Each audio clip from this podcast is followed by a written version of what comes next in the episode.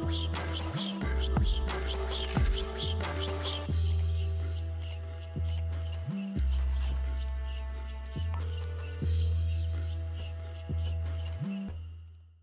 Здравствуйте, друзья! Приветствуем вас в подкасте малого бизнеса Москвы «Бизнес-серфинг». Здесь вы найдете все для того, чтобы стать предпринимателем, развить или масштабировать свое дело и узнаете, как город может помочь вам в этом. В новом выпуске ведущий эксперт по созданию личного бренда Юлия Антипова побеседовала с новым героем проекта «Бизнес-гостиная».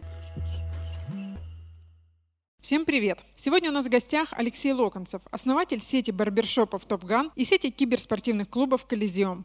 Здравствуйте, Алексей. Здравствуйте. Почему из всех барбершопов самый популярный оказался именно Топган? В чем секрет? Секрет, наверное, в том, что я бездумно трачу на рекламу огромную кучу денег, которую ни один из моих конкурентов не может себе позволить, потому что я ни в чем не нуждаюсь, кроме того, чтобы мой бренд был номер один. Моя цель такая. А вы можете нам сказать сумму? Ну, за последние 8 лет вообще всего мы подсчитывали, я потратил на рекламу Топгана 360 миллионов рублей. Чтобы вы понимали, если сложить всех игроков в этой индустрии, они вместе сообща потратили на рекламу именно барбершопов э, такую сумму.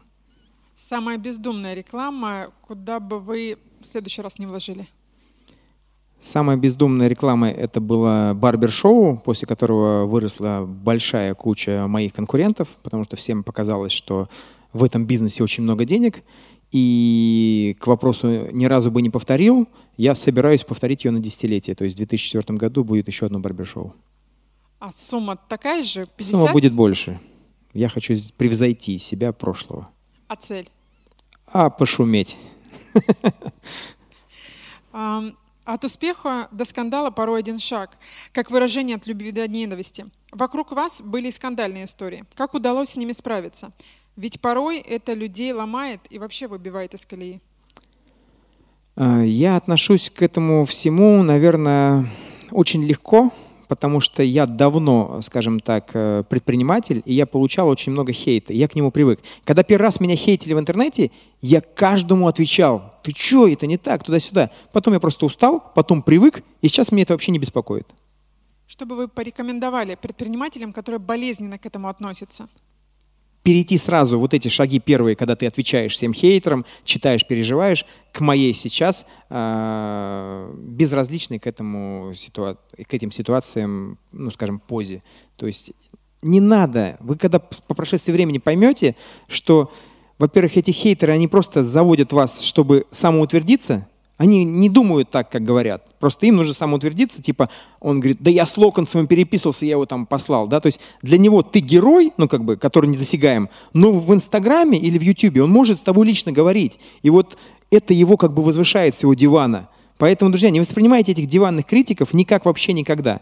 И даже если это миллиардер Андрей Аркадьевич Ковалев, это тоже вас не должно, э, скажем так, э, тревожить, потому что этот человек не в повестке дня. Он вообще ну, динозавр в бизнесе. Как можно слушать его и делать выводы, что вот он прав, а я нет? Понимаете, просто у меня хейт начался именно э, с ассенизатора Андрея Аркадьевича, поэтому я это говорю. То есть многие, кто смотрели, решили, вот, наверное, Локонцев после этого переживает. Да не переживаю, друзья, вообще никак. После этого хейта м- рост прибыли пошел или наоборот стагнация? После каждого хейта всегда идет рост. Потому что люди вас узнают, даже те, кто вас никогда не знали.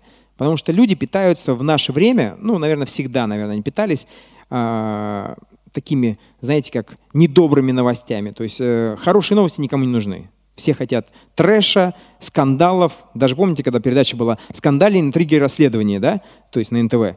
Всем нужны скандалы, интриги, расследования. Другого нет. Поэтому если ты выполняешь все эти требования, вокруг тебя скандалы, интриги, расследования, ты звезда. Почему решили открыть э, сеть киберклубов, киберспортивных клубов «Коллизиум»? В какой-то момент решил себе доказать, что я не случайно, потому что я поверил хейтерам, которые писали, да тебе просто повезло, ты Топган открыл, потому что ты был в нужное время, в нужном месте, и вот ты, ты никакой не талантливый. Я им поверил и говорю, так, сейчас я себя проверю. И я открыл вторую сеть номер один в мире, как и Топган Коллизиум. Сейчас вы довольны развитием компании? Развитиями компании я очень доволен, да. Но это не значит, что э, я как предприниматель полностью себя реализовал. Я считаю, что я реализован максимум на 20-15%. У меня еще большой путь впереди. На чем сейчас делаете ставку в бизнесе? И какой бизнес основной приносит доход? А, одинаково приносят э, большой доход и Колизеум, и Топган. А, также у меня есть, еще есть много бизнесов, которые пока несут расход, но потенциально они принесут еще больший доход, чем, чем эти два бизнеса. Потому что я там готовлю на продажу IT-проект, э, и если все срастется, а уже почти срастается, то там баснословные суммы. Так вот, я доволен бизнесами, и я считаю, что я еще вас удивлю несколькими бизнесами. Ждем. Какая самая большая боль у предпринимателя, который занимается развитием бизнеса по франшизе? Его франчайзи. Это люди, которые иногда приходят в бренд не за тем, чтобы развивать вместе с тобой бренд и смотреть с тобой в одном направлении.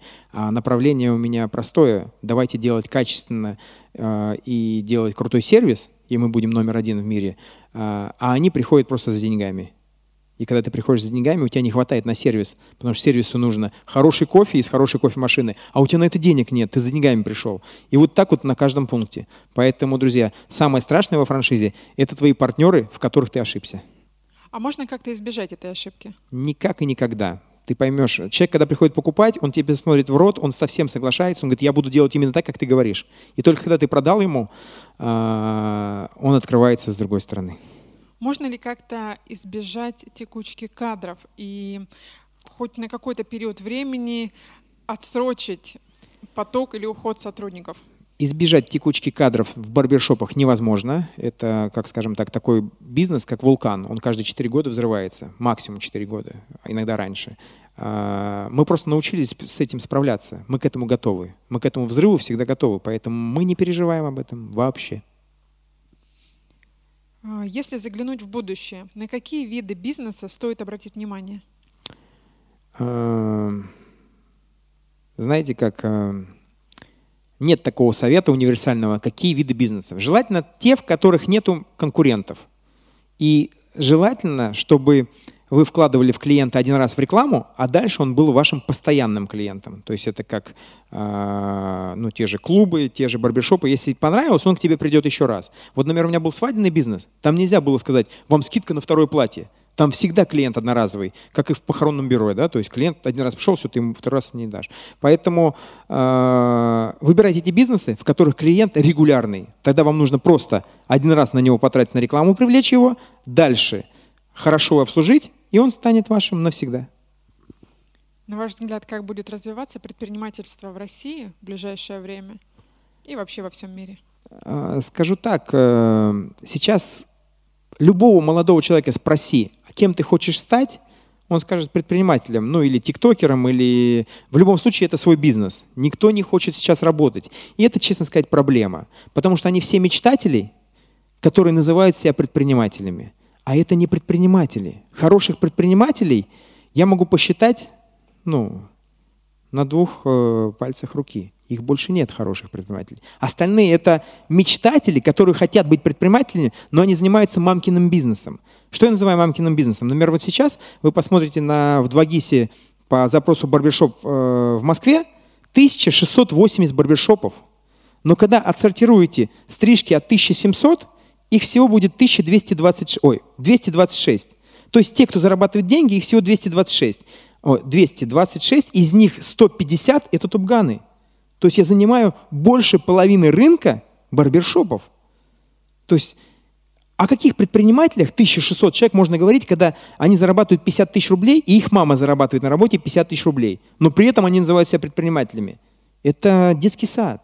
Поэтому у нас очень мало предпринимателей. У нас очень много зарегистрированных ИП, которые я ИП или там самозанятые, но они не, далеко не предприниматели. Предприниматель – это доход от 500 тысяч в месяц. Вот это предприниматель. Все остальные – это мамкины бизнесмены.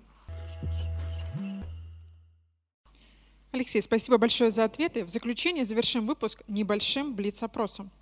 Хобби может стать бизнесом? Если у тебя есть хобби, ты не сможешь стать бизнесменом. Это мой пример, э, ой, мой опыт. Объясню почему. Вот если у меня было бы хобби, я бы разбирался хорошо в футболе, я бы ходил на футбол, э, у меня были бы друзья-пьяницы, мы бы подрались где-то, меня бы убили. Все. с фанатами, и у тебя не было бы бизнеса. Если у тебя были бы марки, рыбки, ты был бы там ботаником, который занимается этими, да, то есть рыбками, там это, ты бы там все понимал, но ты бы не понимал в бизнесе, тебе не было бы времени, потому что у тебя есть хобби, которое тебя отвлекает. Вот у меня ни одного хобби нет, я не коплю марки, я ничего не делаю, ни рыбок, ни собачек, ничего. Ни футбол, я не знаю ни одного игрока. Если бы Дзюба там не прославился тем, чем прославился, я бы не знал, что это Дзюба. Он играл в Арсенале, стрикся в Топгане. Я об этом не знал. Для меня нет ничего, кроме бизнеса. Вот я бизнесмен до мозга костей. Мне интересно создавать бизнес. Мой бизнес – это хобби. Друзья могут стать бизнес-партнерами? Нет, никогда. Дружбе тогда конец. Почему? То есть люди не могут э, договориться? Не могут. На начале договариваются, а потом, когда идут большие деньги, э, раздоговариваются. Планирование или творческая свобода? Творческая свобода. Почему? Жить по плану неудобно, жить без плана хорошо. Это приносит прибыль? Это всегда дает вам возможность пойти туда, куда бы вы ни пошли, если бы вы планировали. Потому что когда вы настроите себе планов, вы увидите, как тяжело будет вам впереди, вы, может быть, бы и не пойдете. А когда у тебя только первый шаг, а дальше туман, то тебе очень легко делать эти шаги, потому что ты не знаешь, что тебя ждет. Но в итоге за этим туманом скрывается глыба. Публичность — это возможности или риски? Это больше возможностей. А что делать с рисками? Э, принимать их. Любые риски — это, ну, скажем так, без риска ничего не получается. Даже выходя, условно садясь за руль, вы уже рискуете. Вы вышли из дома, вы проснулись, вы уже в риске. Поэтому, друзья, давайте привыкнем к риску. Это риск наше все. Главный навык, которым должен обладать предприниматель всегда принимать решения, переспав с ними. То есть нельзя сказать, вот они сделали так, я пойду сейчас всех порву. Нет, сперва подумай, успокойся на холодную голову, если завтра действительно хочешь опять это все сделать, но тебе кажется, что это неправильно, поспи еще один день, и если через второй день ты не успокоился и хочешь это сделать, иди делай. То есть нельзя никогда принимать решения из горяча. Это сильно мешает. Спасибо большое. До новых встреч на волнах подкаста «Бизнес-серфинг». С вами были ведущая Юлия Антипова и предприниматель Алексей Локонцев. Спасибо большое. Спасибо. Друзья, спасибо, что были с нами. Подписывайтесь на обновления и будьте вместе с малым бизнесом Москвы.